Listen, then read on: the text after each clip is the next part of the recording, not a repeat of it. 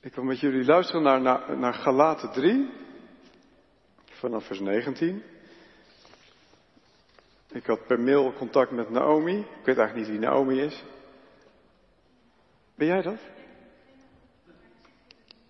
Je zit daar voor haar. Nou. En uh, nou, Naomi die uh, mailde mij dus. We hebben het thema Kinderen van God. En Galaten 3, vers 26 was de inspiratiebron van het thema. Waar staat, jullie zijn allemaal kinderen van God. En uh, nou, ik dacht, dat neem ik over. En we lezen ook nog een stukje om die tekst heen. Dus vanaf vers 19. Paulus heeft daarvoor gezegd, God heeft aan Abraham een belofte gedaan. Dat in hem alle volken van de wereld gezegend zullen worden. Abraham heeft het ook geloofd. Maar na Abraham kwam ook nog de wet.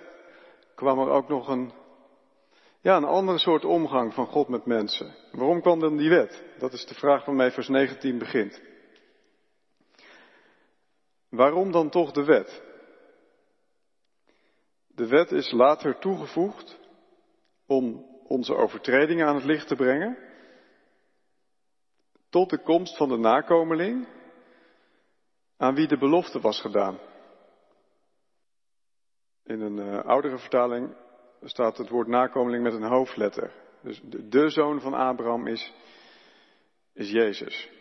Dat zegt Paulus. Maar tot de komst van de nakomeling was er dus die wet en die werd door engelen uitgevaardigd bij monden van een bemiddelaar. Dat is dan Mozes. Maar bemiddeling is niet nodig wanneer er maar één is die handelt en God is één. Is de wet daarom in strijd met Gods beloften? Absoluut niet. Als er een wet gegeven was die leven kon brengen, dan zouden we inderdaad rechtvaardig verklaard kunnen worden op grond van de wet. Maar de schrift heeft alles in de macht van de zonde gelegd, zodat de belofte kon worden gegeven op grond van geloof in Jezus Christus, aan wie op Hem vertrouwen. Voordat dit geloof kwam, werden we door de wet bewaakt. We leefden in gevangenschap, tot het geloof geopenbaard zou worden. Kortom, de wet hield ons onder toezicht, totdat Christus kwam, opdat we rechtvaardig verklaard zouden worden op grond van geloof. Maar nu het geloof gekomen is, staan we niet langer onder toezicht. Want door dit geloof bent u allen kinderen van God in Christus Jezus. U allen die door de doop één met Christus bent geworden, hebt u met Christus omkleed. Er zijn geen Joden of Grieken meer, slaven of vrijen, mannen of vrouwen. U bent allen één in Christus Jezus. En omdat u Christus toebehoort, bent u, nakomelingen van Abraham, erfgenamen volgens de belofte. Dat is het woord van God. Halleluja. Amen. Het gaat over eh, kind van God zijn. Ik wil er drie dingen over zeggen in tien minuten. Het eerste is dat het betekent een directheid in de omgang met God. Het tweede is een verbondenheid in principe met allerlei type mensen. Van de elite tot het volk tot Russen. In principe. En een erfenis, een rijke erfenis. Een kind is een erfgenaam en krijgt een erfenis. Punt 1 duurt ongeveer 5 à 6 minuten. Punt 2 iets van 3 minuten. En het laatste punt 1 minuut. Dus als ik bijna bij uh, 5, 6 minuten ben, mag je eventueel je hand opsteken van, je hebt nog even de tijd. Een directe omgang als kind met je vader of moeder is eigenlijk gewoon, niet vanzelfsprekend. Misschien leeft je vader, je moeder niet meer. Of er is iets gebeurd waardoor het contact moeizaam is. Het contact kan moeizaam zijn. Maar een vader of moeder is in principe iemand die je zo kunt bellen. Waar je binnen kunt lopen. Die bij jou op bezoek komt. Uh, die je kent en aanspreekt. Hey pa, hey ma. Het, hoort bij een vader-kindrelatie dat er een direct contact is. Het direct contact tussen God en mensen is niet vanzelfsprekend. Uh, de Grieken noemden Zeus wel vader, maar het was niet dat ze hem allemaal zo'n toffe peer altijd vonden. Je wist nooit wat je precies van hem kon verwachten. Dus kind van Zeus had denk ik niet een hele intieme betekenis. Een kind van de Heere God, als je begint te beseffen dat God niet zomaar een God is, maar de Heere die alles gemaakt heeft, kun je zo intiem met God omgaan. Nou, Abraham heeft dat gemerkt. God verscheen aan hem en deed aan hem een belofte en ging eh, met hem om als een vader met een zoon. En beloofde hem ook een zoon, een nageslacht. Maar daarna kwam een andere tijd en die, ja, die was ook wel iets indirecter. Dat was de tijd van de wet. En die tijd van de wet die was er omdat ja, de schrift die laat zien alles is in de macht van de zonde gelegd. Ook Abraham bleek toch uh, niet helemaal eerlijk te zijn, de zondige. Dat bleek voor het volk Israël te gelden en natuurlijk die heidenen, ja dat waren heidenen. Dus die zondigden.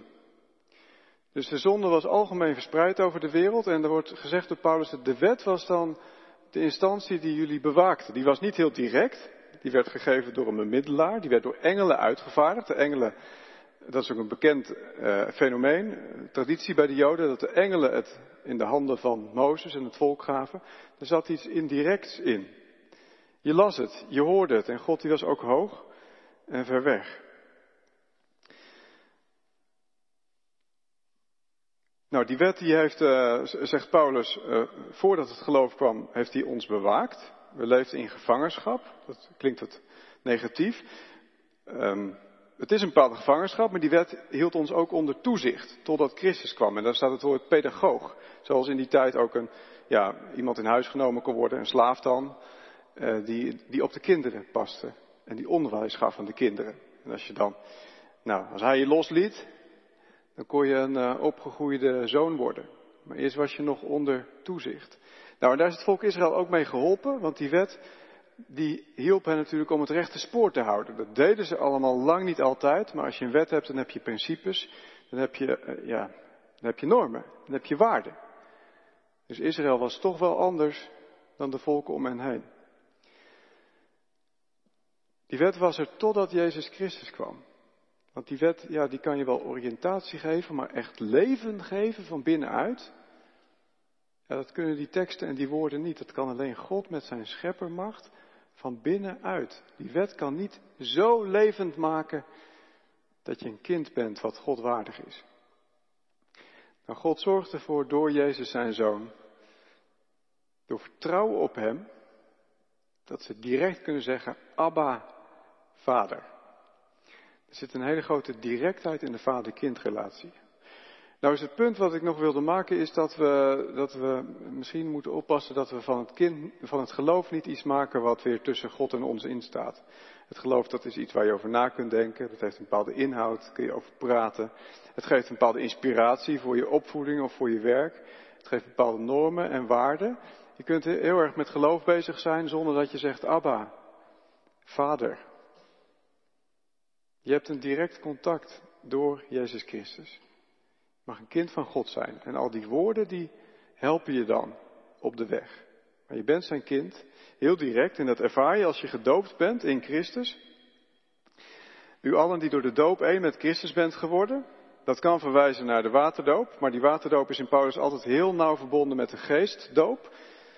Zoals je in handelingen ook ziet dat Jezus vanuit de hemel voortdurend zijn spirit uitstort over mensen en dat ze het ook voelen en merken dat hij nabij is. Dat je gedoopt wordt in de Heilige Geest. Nou, als je de woorden van Jezus leest en je verdiept je erin, je laat het over je heen regenen wat hier staat en je zingt het uit, dan kun je ook merken, het, is, het is heel direct. Hij spreekt mij aan. Er zit eigenlijk niks meer tussen. In direct contact met God de Vader, door Jezus, door de Heilige Geest.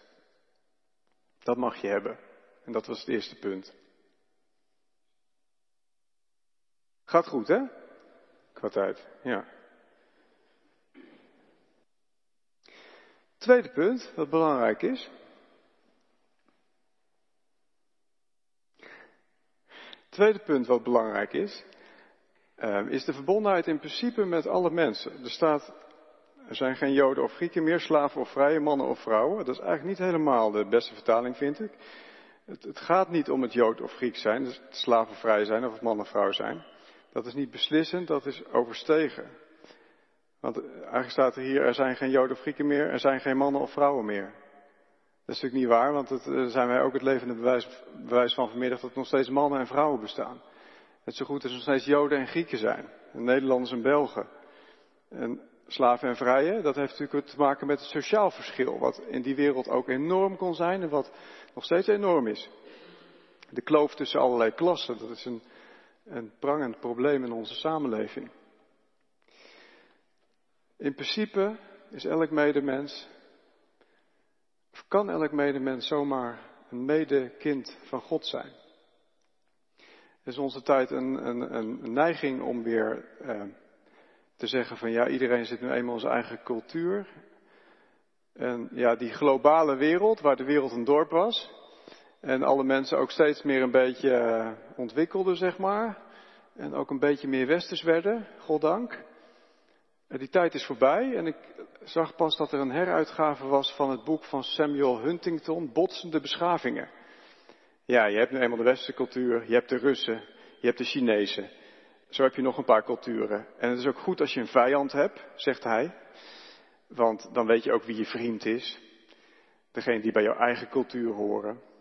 En die moet je dan maar beschermen. En daar moet je realistisch over zijn. En nou ja, die Russen, daar zullen we nooit wat mee kunnen.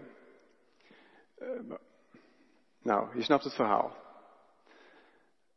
Uh, zoals sommigen in Nederland zeggen, ja, die elite die moet eigenlijk weg, die moet aan de kant. Of, uh, alsof een heel ander type mensen achter de vergadertafel zit.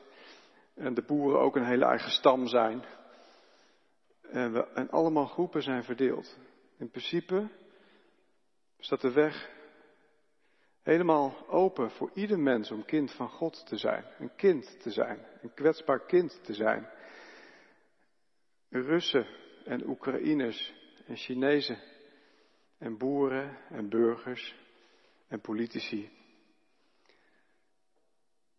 Het zijn in principe ook kinderen, geschapen om kinderen van God te zijn. Hoop daarop en geloof daarin. Dat is de weg die God zoekt en gaat. Is geen vijandschap, maar vriendschap, verbondenheid, dat is punt 2. En het laatste punt is dat bij kindschap ook hoort een erfenis. Um, nou, misschien is je vader of moeder best wel rijk, maar je hoopt natuurlijk niet dat ze vroeg overlijden, zodat je fijn een erfenis krijgt. Uh, maar dat is wel iets wat in het idee van kindschap zit. Als je een kind bent, dan ben je de erfgenaam. Het huis van je ouders, het geld van je ouders. Voor wie is dat? Nou, dat gaat door naar jou, dat geven ze door aan jou. Het kindschap van God betekent dat God wat van Hem is aan ons wil geven. De rijkdom van de hemel, de rijkdom van God, die oneindig veel groter is dan alle miljarden sterrenstelsels. Kunnen het niet zien en soms een beetje vermoeden. De glans van zijn heerlijkheid, die wil hij aan zijn kinderen geven. Er zijn nog wel doemscenario's. We leven in een wereld van polycrisis. Crisis op crisis op crisis. Daar hebben we wat in te doen, daar moeten we doorheen. Maar God zegt er is een erfenis. De kinderen van God mogen vol hoop zijn. Want God zal zijn kinderen rijk zegenen tot in eeuwigheid. Je bent een kind van God door het geloof. Je bent gelukkig. Amen.